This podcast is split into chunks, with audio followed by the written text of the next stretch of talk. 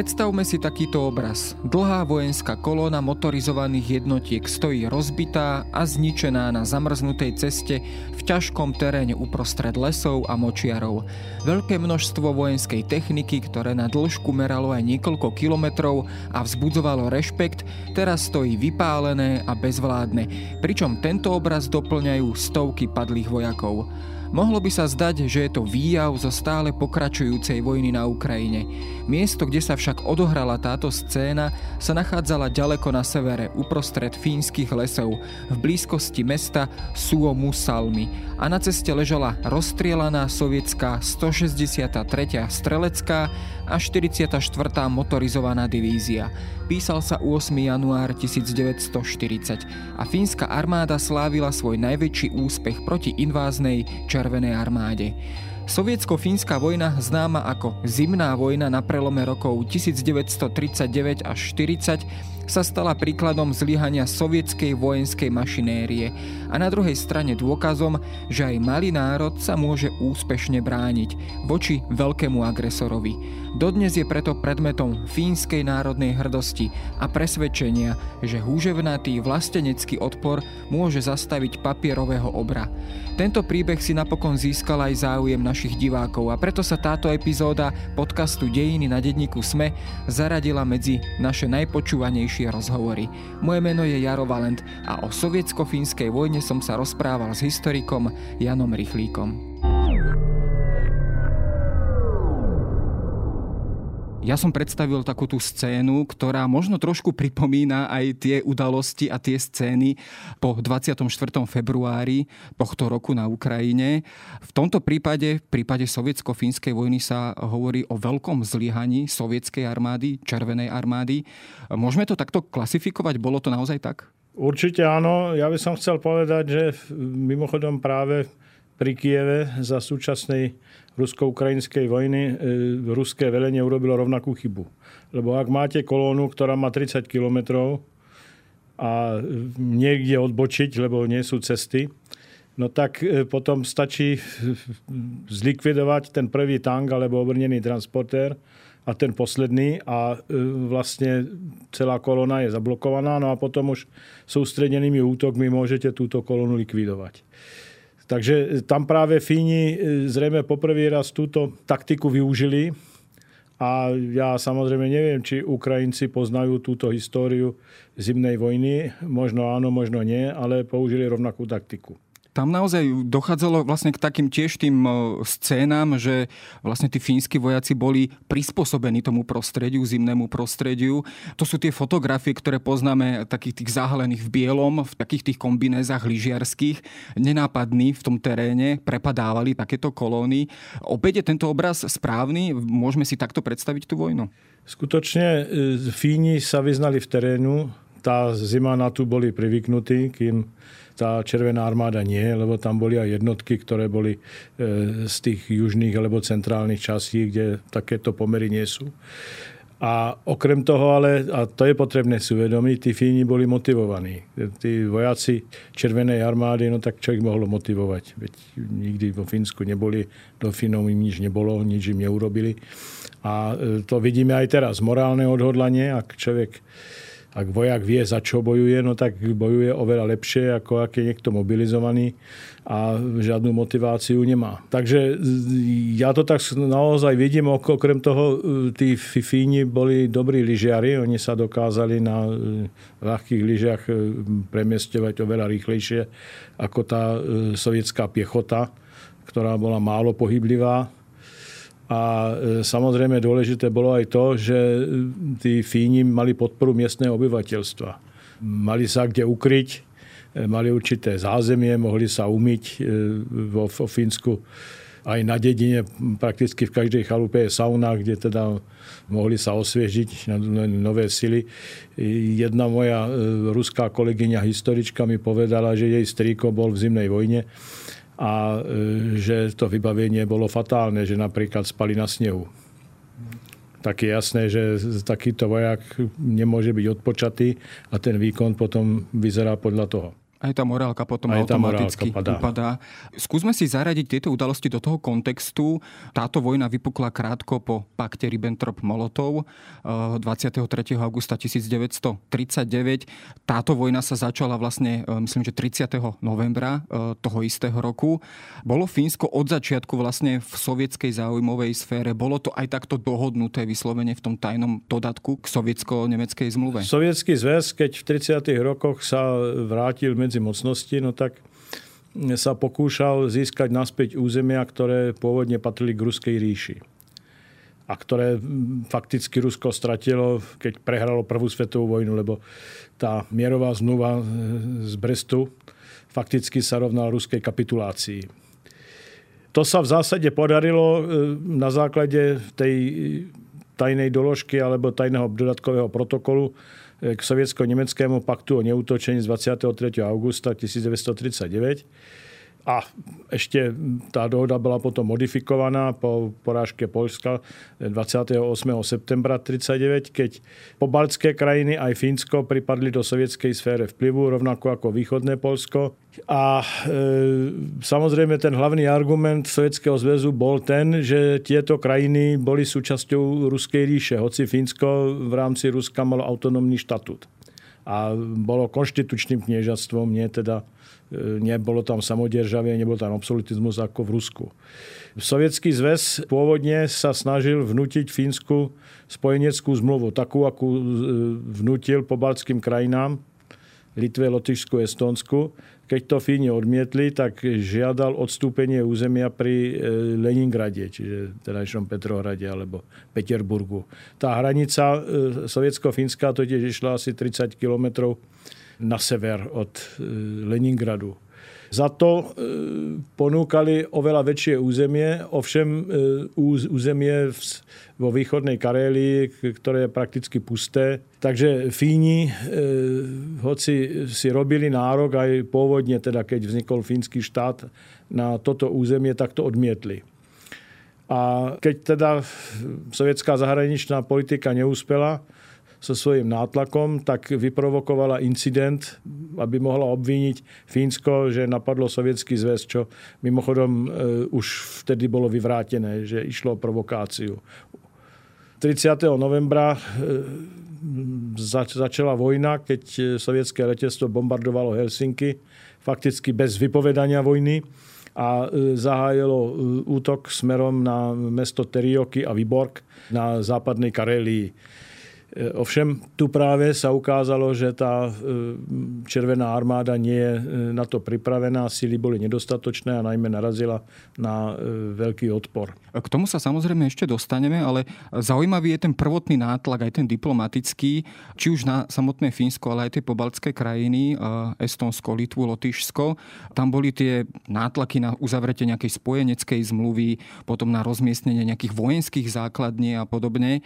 A určitý taký nátlak tlakový systém e, tej politiky. Bolo to taký modus operandi sovietskej politiky voči, voči týmto krajinám e, a spôsob, ako si ich postupne podrobiť. V prípade tých poblackých krajín sa to nakoniec asi aj podarilo. Ten modus operandi je rovnaký e, a mimochodom bol viac menej realizovaný aj po druhej svetovej vojne v tých satelitných štátoch roku 1956 v Maďarsku, a ako dnes vieme, takýto pokus vnútiť nejakú teda bábkovú vládu, ktorá by bola poslušná, e, mal byť realizovaný aj v prípade Československa v auguste 1968. Čiže e, prvým krokom bola zmluva o priateľstve a ochrane, na základe ktorej e, na tom teréne boli rozmiestnené sovietské vojenské jednotky potom vždy prišlo nejaké obvinenie, že tá zmluva nie je dodržiavaná, že tá krajina e, sa paktuje teda so západnými spojencami, ktoré fakticky, hoci teda po právnej stránke Sovietský zväz vo vzťahu k Francúzsku a Veľkej Británii bol e, nebojujúcim štátom alebo neutrálnym, tak fakticky Sovietský zväz je vtedy spojencom Nemecka, to znamená spolupráca s týmito štátmi bola vnímaná vlastne ako nepriateľský akt a je tu nátlak, e, aby e, prišli ďalšie jednotky, ktoré fakticky sponzorujú prevrat miestnych komunistov. Ak tam nejakí zbyli, ak tam nezbyli, tak e, boli dovedzené zvyšky, ktoré ušli teda tej, tomu veľkému teroru a sú inštalované ako, tak, ako tzv. ľudové vlády. Tieto vlády potom vypisujú fiktívne voľby s jednotnou kandidátkou, ako to poznáme aj u nás za socializmu a nové zákonodárne orgány oficiálne potom podávajú žiadosť, aby tá republika, e, aby ten štát bol prijatý ako zväzová republika do Sovietskeho zväzu. My nevieme a už vedieť nebudeme, či aj v prípade Fínska e, ten koniec mal byť taký, lebo niektorí ruskí historici to popierajú, že Fínsko malo zostať ako formálne nezávislý štát. Samozrejme, e, rozdiel by bol malý, lebo bol by to teda štát, ktorý by bol na Sovietskom zväze tak ako tak. Bol by to skrátka satelit. Satelit e, bol, bol by závislý. Čiže nie je jasné, či aj Fínsko malo byť inkorporované e, na základe toho, že to bola kedysi časť Ruskej ríše, alebo nie, lebo predsa len, ako som povedal, ten štatút Fínska v rámci Ruska bol iný. Ale to nie je rozhodujúce. Rozhodujúce je, že toto sa nerealizovalo. My keď sa pozeráme aj na tú situáciu dnes na Ukrajine, tak tá možnosť počiatku na tej ruskej strane bolo presvedčenie, že to ruskojazyčné obyvateľstvo bude, bude vítať ruské jednotky, invázne jednotky. Existovalo možno niečo podobné v tom fínskom prípade, že existovalo alebo uverilo to sovietské vedenie vlastnej propagande o tom teda, že budú nejakí robotníci na, vo Fínsku vítať Červenú armádu? Presne tak, je to veľmi podobné. Rozdiel je v tom, E, že tu teda nemohli povedať, že tam idú zachraňovať e, nejaké ruskojazyčné obyvateľstvo alebo ruskú menšinu, lebo tam prakticky žiadna nebola. To boli, samozrejme nejakí Rusi by sa tam celkom určite našli, ale to nie je menšina.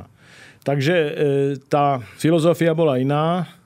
Vo Fínsku 1918 bola občanská vojna, tak ako v Rusku, iba že vo Fínsku vyhrali bieli a e, zahnali tých komunistov do hlbokej ilegality.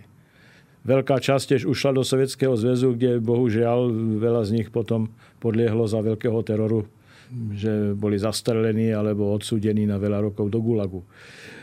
A tá Stalinová myšlienka bola taká, tí komunisti a tá levica, ktorá roku 1918 tam vyhlásila v Helsinkách Fínsku ľudovú republiku pod e, Oto Kusinenom, ktorý žil práve v exile v Sovietskom zväze.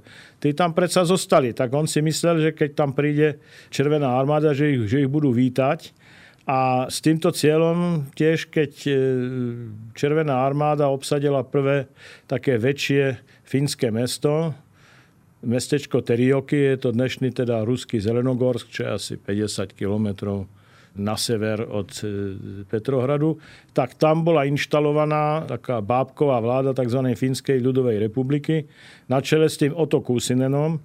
Ďalším takým činiteľom mal byť iný komunistický funkcionár, ktorý žil v exile vo Švédsku, Arve Tuominen, ktorý dostal príkaz, aby sa okamžite dostavil do Moskvy, ibaže e, stalo sa, čo nikto nečakal a najmenej teda sovietské vedenie a Stalin on to odmietol. A po určitom čase vydal vyhlásenie, že áno, bojoval som komunista, bojoval som v občanskej vojne proti generálu Mannerheimovi, to je tvorca samostatného Fínska, ktorý tie červené gardy porazil v tom 18. roku a teraz e, bol zasa postavený teda do čela obrany Fínska. Ale e, ja som proti nemu bojoval, ale v takejto situácii, keď teda Fínsko je napadnuté, tak ja proti vlastnej krajine bojovať nepojdem. A všetkým komunistom povedal, nech každý sa rozhodne, ako myslí, ako mu svedomie e, velí. Ja nedávam žiadne direktívy. No a stalo sa skutočne, že tí komunisti vo Fínsku nie, že by povstali na podporu teda inváznych vojsk, ale naopak zjednotili sa pod svojim teda bývalým nepriateľom Maršálom Mannerheimom. E, vo Fínsku to volajú duch zimnej vojny, lebo to zjednotilo Fínov a preklenulo to tú priekopu, ktorá bola teda vykopaná po tej občanskej vojne po prvej svetovej vojne, to roku 1918. Z tohto pohľadu sa môže zdať, že Stalin mal pri týchto svojich plánoch asi také možno personálne kádrové problémy obsadiť vôbec takúto komunistickú bábkovú e, vládu. Aj vzhľadom na to, že tam prebehli vlastne tie veľké čistky v roku 1937. Jednoducho dá sa povedať, dá sa to možno tak zhodnotiť, že jednoducho nenašiel žiadnych kolaborantov v tom Fínsku a o to čaššie sa mu možno realizoval ten plán. Tak samozrejme zo pár ľudí v exile našiel. Dokonca sa začala organizovať aj teda Fínska ľudová armáda, lebo oficiálne Sovietský zväz s tou Fínskou ľudovou republikou podpísal zmluvu o spolupráci. Takže bolo to medzinárodne prezentované, že oni idú vlastne Fínom pomáhať. Hoci Sovietskému zväzu to aj tak nepomohlo, bol vylúčený ako agresor zo spoločnosti národov ale e, tá armáda bola viac menej fiktívna. Bojovali tam Rusi, alebo teda ľudia z Karolofínskej autonómnej republiky, lebo tí sú Fínom príbuzní, tak sa dalo povedať teda, že Fíni idú bojovať za oslobodenie svojej vlasti. Ale samotný Stalin to nebral vážne a potom, keď e, tá vojna sa skončila, tak tá Fínska ľudová republika cez noc bola zrušená, už o nej nikto nepočul. A Kusinen sa potom stal E, predsedom e, Sovietu novozriadenej Karolofínskej sovietskej republiky, takže vtedy tých republik bolo dočasne 16 No ale tá bola potom po druhej svetovej vojne za Chruščova 1956 zasa zrušená. Keď sa pozrieme na tú sovietskú propagandu, ona vyhlasovala teda, predsa len pred touto akciou, pred každou vojenskou akciou prebieha určitá propagandistická akcia. Čo ona konkrétne teda vyhlasovala, tam naozaj padali hesla o fašistickom štáte, fínskom štáte. Opäť je tu možno takáto paralela, že s Ukrajinou, že opäť sa tu objavujú takéto obvinenia z fašizmu a podobne, bez akéhokoľvek Určite je to naprosto rovnaké. Samozrejme, my si musíme vyrobiť jednu vec. My to často chápeme anachronicky. Od 30. rokov vo východnej Európe okrem Československa žiadne demokratické štáty neboli. Všetky tie štáty boli autoritatívne, niektorí viac, iní menej, tak e, Fínsko patrilo k tým, kde ten režim bol e, celkom liberálny. Samozrejme, komunisti tam boli zakázaní ako piata kolóna Takže ono ne, nebolo ťažké povedať, že sú to fašisti alebo belofíni, ako sa im hovorilo e, a my ideme pomáhať fínskej robotníckej triede. Ale samozrejme musíme si uvedomiť, že Sovietský zväz bol mm, rovnako tvrdou diktatúrou ako nacionálno-socialistické Nemecko a mal najmenej právo hovoriť o tom, že ide niekoho oslobodzovať od fašizmu alebo od čohokoľvek iného. Bolo Fínsko pripravené na takúto inváziu? Často sa samozrejme spomína tá celkom známa Mannerheimová línia, obranná línia v tej Karelskej ší, alebo teda na hraniciach so Sovietským zväzom.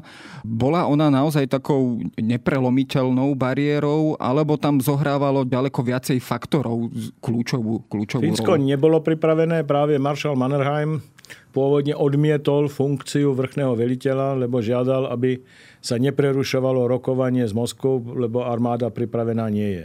On podal demisiu, ale tá demisia nebola prijatá, tak potom sa vrátil. Tá Mannerheimová línia nebola dokončená a e, najmä výzbroj e, Fínska bola obmedzená. To je rozdiel oproti dnešku, že síce rôzne štáty boli ochotné Fínsku pomáhať, ale Švédsko ako neutrálny štát e, veľmi nerádo povolovalo transport zbraní cez vlastné územie, lebo sa báli reakcie aj Sovietskeho zväzu, ale aj Nemecka. Okrem toho e, tá e, vojenská pomoc sa tam dostávala veľkou okľukou, lebo v západnej Európe už zúrila vojna. Čiže bolo potrebné e, dopraviť ju práve do Švédska, v Švédsku dopraviť po železnici do Haparandy na švédsko-fínskych hraniciach, keďže Fínsko má široké kolaje, tak ako celá bývalá ruská ríša, muselo sa to prekladať. Takže síce nejaká vojenská pomoc prišla, ale bola naprosto nedostatočná. Prišli aj teda zahraniční dobrovoľníci z rôznych krajín, často z, potom zo štátov, ktoré bojovali proti sebe. Pomoc e, napríklad poskytlo Anglicko, Francúzsko, ale aj Taliansko, ktoré v tomto čase je ešte neutrálne. A prišli e, teda dobrovoľníci aj napríklad zo Švédska, e, alebo z Norska. V dlhšej časovej perspektíve bolo jasné, e, že ak nedojde k zásahu iných štátov, že Fínsko sa môže brániť, ale vyhrať túto vojnu nemôže. Keď sa pozrieme na samotné boje, predovšetkým v tej Karelskej ší, ale aj na tých ďalších uh, boiskách alebo úsekoch frontu, ako by sme ju mohli charakterizovať? Bola to taká partizánska vojna, alebo jednoducho aj tá samotná Mannerheimová línia, mohli by sme si ju predstaviť niečo na spôsob Mažinotovej línie, alebo prípadne tej opevnenej hranice Československa s Nemeckom, alebo to bolo, bola to sieť len akýchsi bunkrov, akýchsi, akýchsi stanovíšť niekde v hlbokých lesoch. Ako tá obrana vlastne vyzerala? Je to rozhodne ten ten druhý prípad, nie je to žiadna mažinotová línia, aká bola na e, teda fr- francúzsko-nemeckých hraniciach. Boli tam bunkre, väčšie, menšie, ale využívala sa najmä teda e, ten terén, ktorý je e, pre bojovú techniku prakticky nepriechodný. Cest je málo, Okrem toho cesty v Sovietskom zväze hm, boli vo veľmi zlom stave. Takže sa spoliehalo skôr teda na to, že sú, že sú to také pahorkatiny a že sú tam hlboké lesy.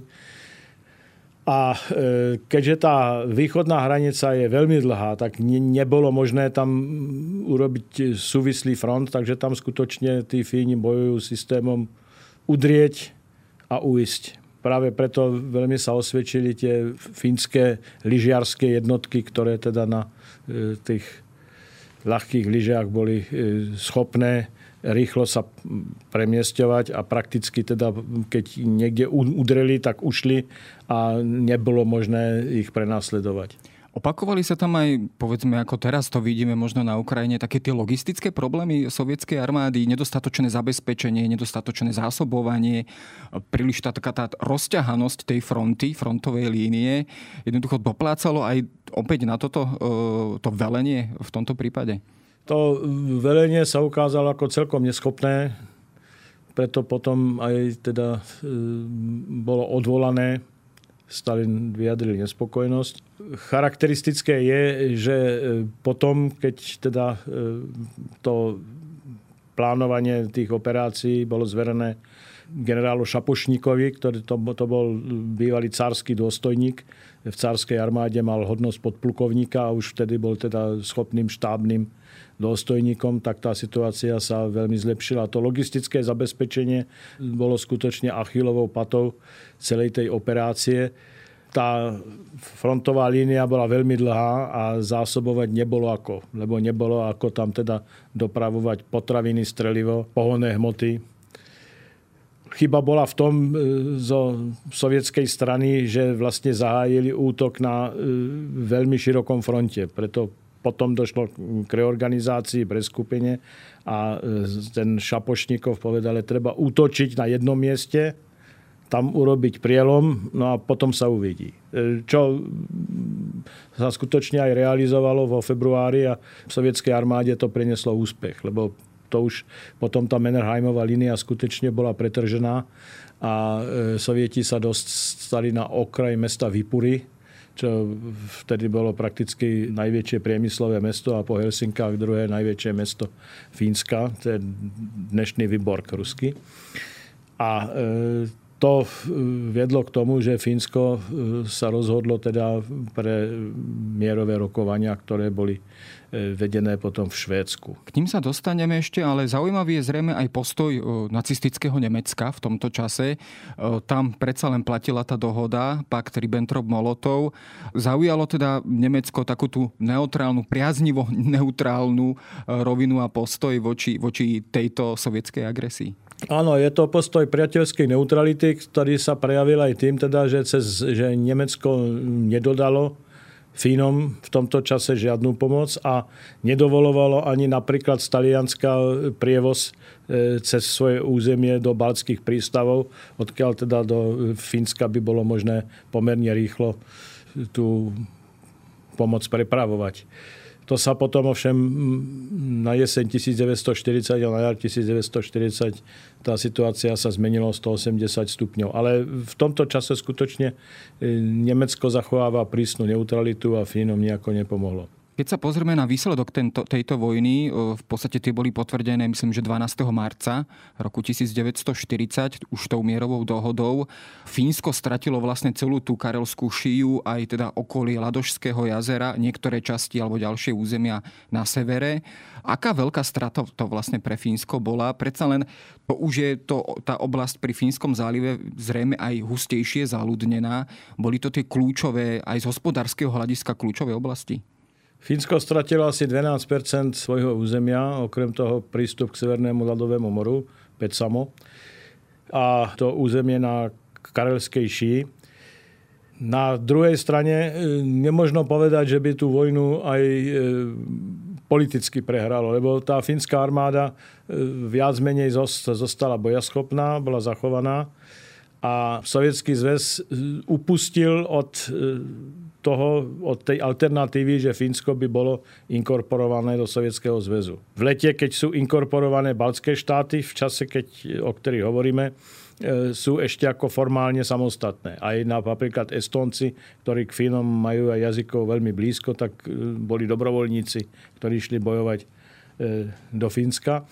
Takže v lete, keď dochádza k anexii tých baltských štátov, Fínsko je ponechané bokom. Je to dané aj tým, že e, vo Fínsku došlo k zmene vlády a čo je zaujímavé, k moci sa e, dostávajú teda agrárnici, Pásikivi, e, ktorý bol stúpencom teda neutrality a korektných vzťahov k Sovietskému zväzu. Kým sociálni demokrati Skôr e, boli teda preto, aby sa pokračovalo vo vojne. Hoci nejde to presne podľa stranických línií. Ináč zaujímavé je, že e, tie mierové rokovania e, sprostredkovala sovietská veľvyslankyňa vo Švédsku, grófka Jelena Nikolajevna Kolontajovová, velice zaujímavá osobnosť, pochádzala z vysokej ruskej šlachty, jej prvý manžel zasa bol e, z tej polsko-litevskej šlachty. Kolontajovci. Už to priezvisko naznačuje. Uh-huh. Tak, no. Ale ona už ako mladá sa stala revolucionárkou a osobne teda sa poznala s Leninom, s ktorým ako mala veľmi dobré vzťahy. A stala sa roku 1936, ak sa nemýlim, vôbec prvou ženou vo funkcii veľvyslankyne. Ona bola veľmi vzdelaná, samozrejme, ovládala cudzie jazyky a o tom sa vtedy písalo, žena veľvyslankyňa. Tak e, ona sprostredkovala e, tie mierové rokovania.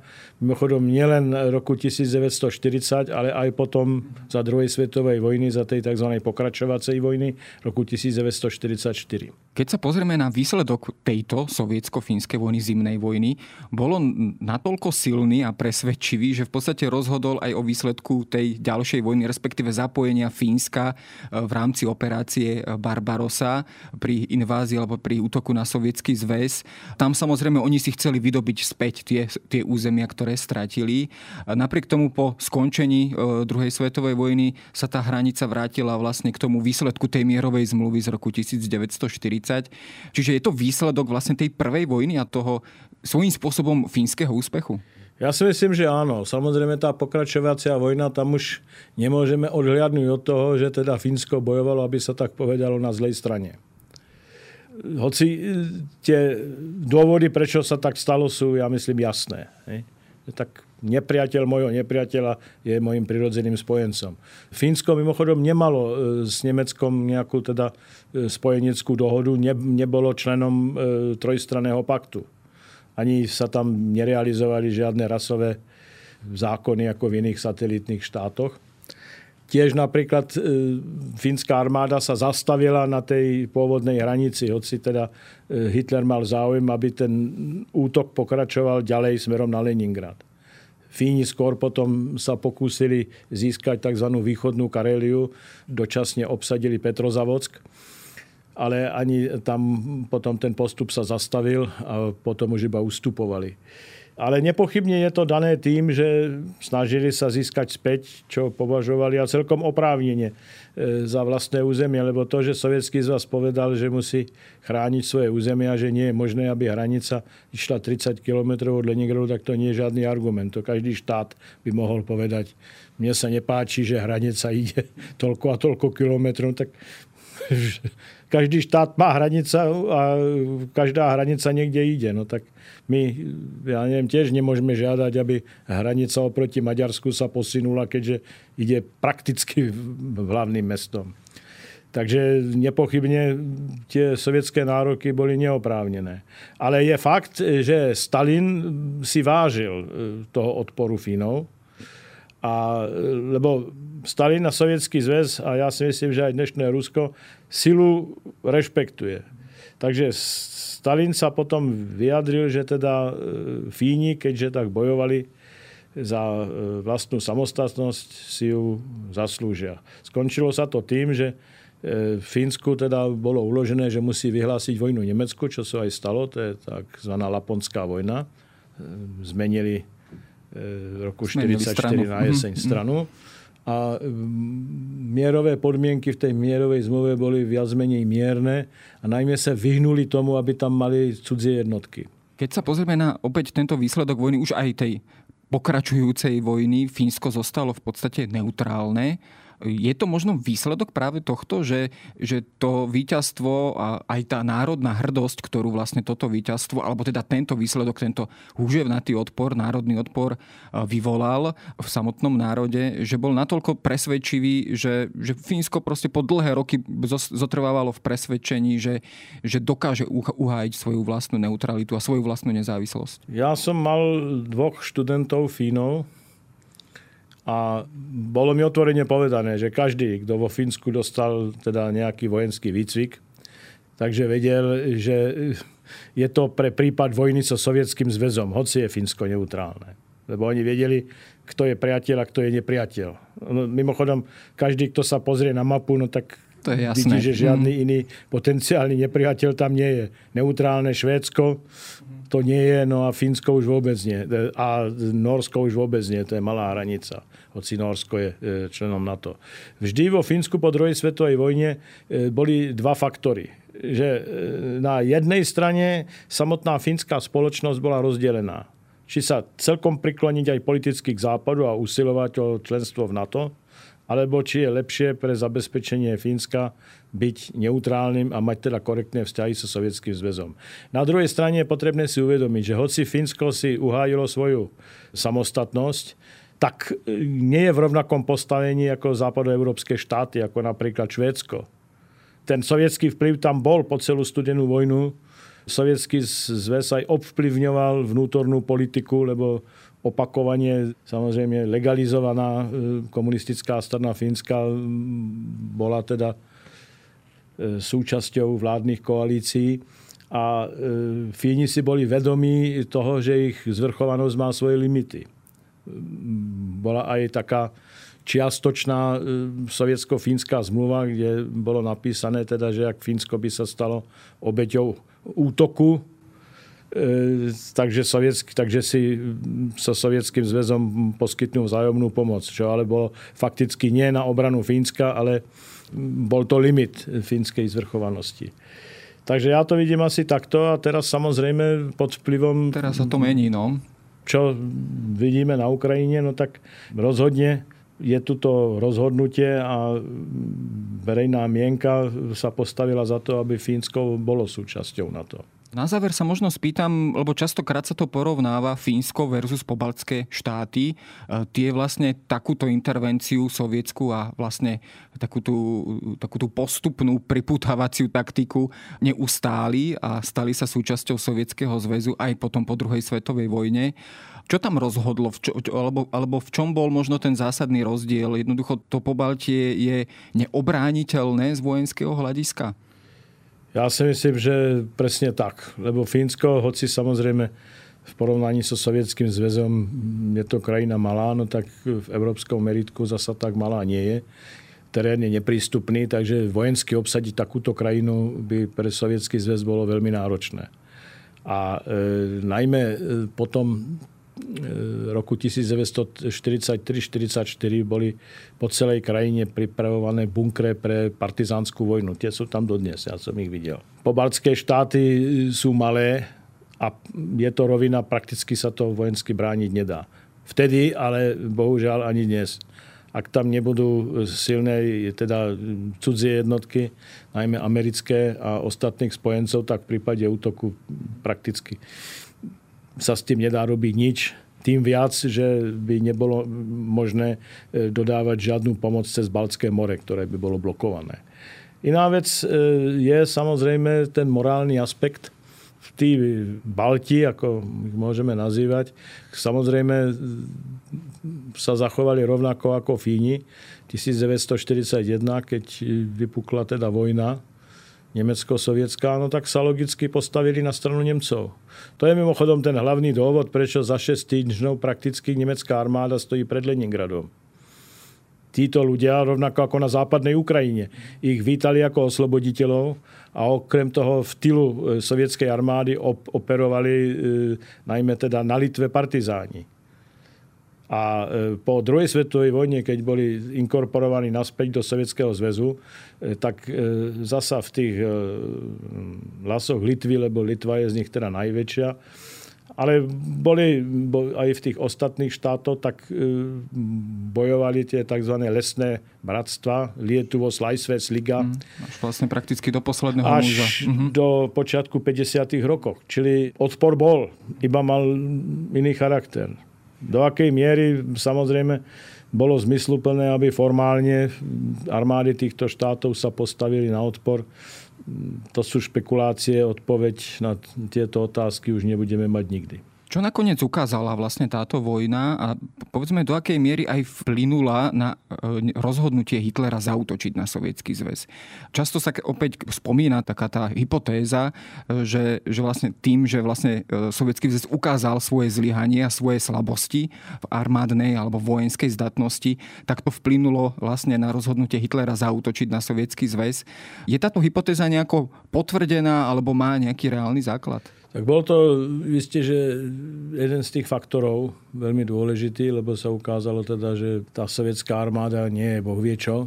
No ale my vieme, prečo nebola boh vie čo, lebo tie čistky prakticky zlikvidovali dôstojnícky zbor a bez dôstojníkov žiadna armáda na svete bojovať nedá nemôže. Ak z poručíkov urobíte majorov a plukovníkov, tak formálne naplníte stavy, ale máte veliteľský zbor, ktorý nemá potrebné kvality.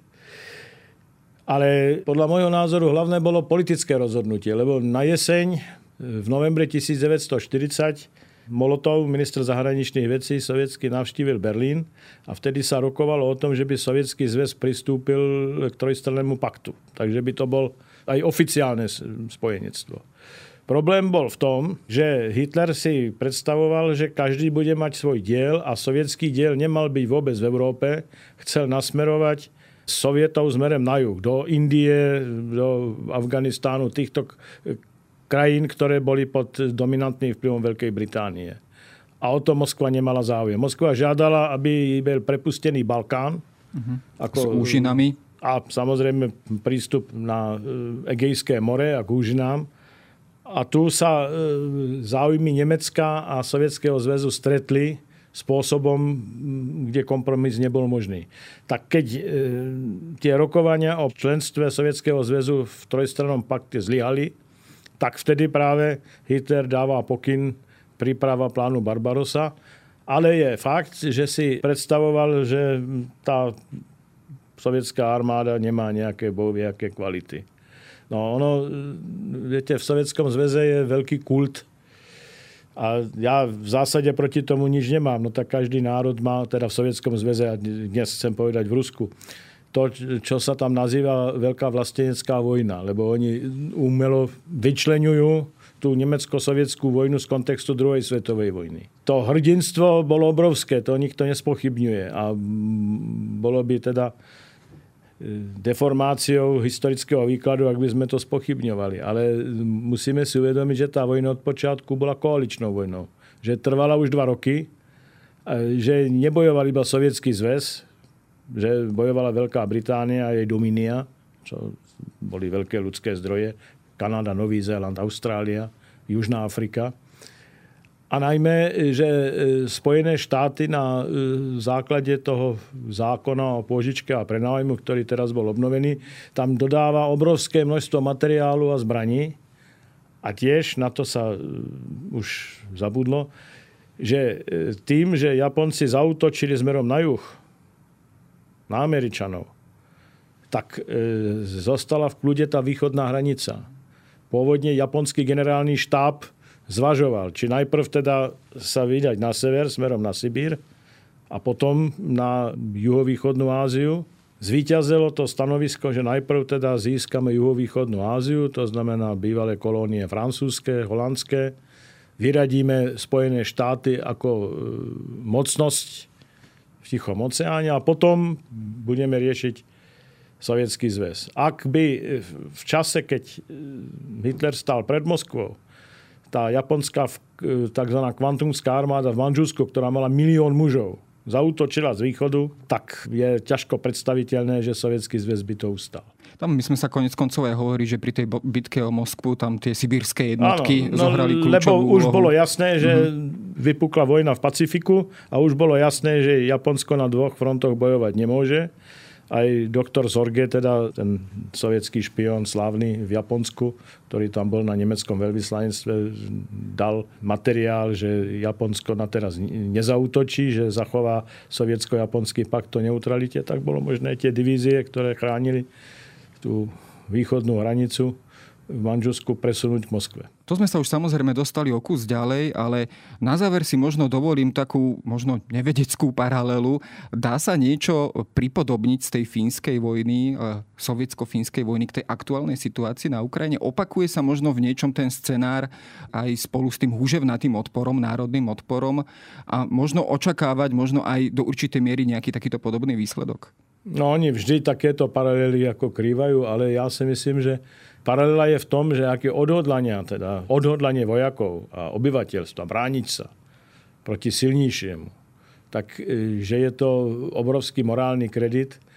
A aj v prípade, že po čisto vojenskej stránke ten výsledok nie je optimálny. Ja samozrejme nemôžem povedať, ako skončí súčasná rusko-ukrajinská vojna, ale už sa ukázalo, že politicky Putin tú vojnu prehral, lebo dosiahol presný opak toho, čo politicky dokázať chcel. Izolácia Ruska, vstup Fínska a možno dokonca aj Švédska do NATO. Posilnenie východného krídla NATO v pobaltských štátoch, takže fakticky nový kordon sanitér, ktorý bude oddelovať Rusko od Európy. A najmä definitívna stráta aj mentálne by som povedal Ukrajiny, lebo tam je teraz vykopaná taká priekopa, ktorú sa nepodarí ako premostiť alebo zasypať ani za 100 rokov. Ten pôvodný cieľ, že teda v Kieve bude nejaká bábko a vláda a Kieva bude druhým Beloruskom, sa už realizovať nedá, to už aj teda Rusi pripustili. Takže z politického hľadiska Rusko tú vojnu prehralo, ináč ja nie som vojenský odborník, takže tu nechcem špekulovať, ale myslím si, že ak Ukrajina dostane ťažké zbranie, ktoré sú predpokladom na protiofenzívu, lebo bez delostrelectva a letectva sa ofenzíva nedá urobiť a Rusi teda e, sa stiahnu z Donbasu minimálne na tú líniu z 26, pred 24. februára, tak potom nastane vhodný moment, aby sa začali nejaké seriózne mierové rokovania, ale momentálne to nie je možné. Ak teraz niekto e, volá, že je potrebné ako zachovať mier, no, to sa podpíšeme všetci, ale teraz mier by znamenal fakticky ukrajinskú kapituláciu, odrezanie Ukrajiny od mora a tým pádom by z toho bol štát neschopný života, tak ako druhá Československá republika, ktorý by Rusku zostal vydaný na milosť a nemilosť. V akomkoľvek okamžiku v budúcnosti by ruská armáda mohla znovu e, zautočiť. Takže teraz mierové rokovania už nie sú na, na stole. Na to si samozrejme počkáme, ako toto všetko dopadne, ale e, sovietsko-fínska vojna je takým pozoruhodným príkladom e, pre úvahy, ktoré sú aj e, dnes až možno znepokojivo aktuálne a, a súčasné. Ja za tieto úvahy a tento rozhovor ďakujem historikovi Janovi Rychlíkovi.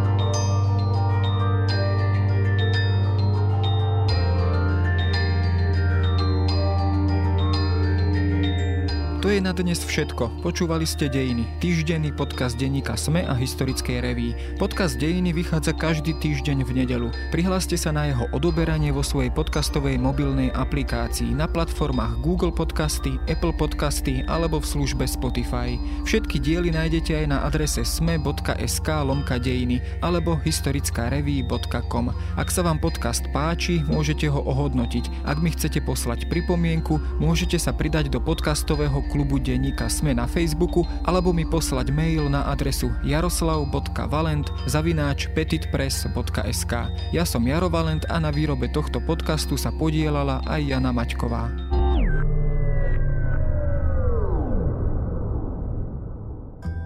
Som Jana Maťková a v denníku SME pripravujem spolu s mojimi kolegyňami a kolegami denný podcast Dobré ráno. Prinášame aktuálne témy, ktoré hýbu Slovenskom, ale aj zahraničím. Venujeme sa politike, ekonomike, zdravotníctvu, spravodlivosti, vede či technológiám. Proste témam, ktoré nás dennodenne ovplyvňujú a o ktorých chceme vedieť viac. Podcast Dobré ráno ako vašu dennú informačnú výbavu nájdete vo vašej podcastovej aplikácii alebo na podcasty.sme.sk. KSK.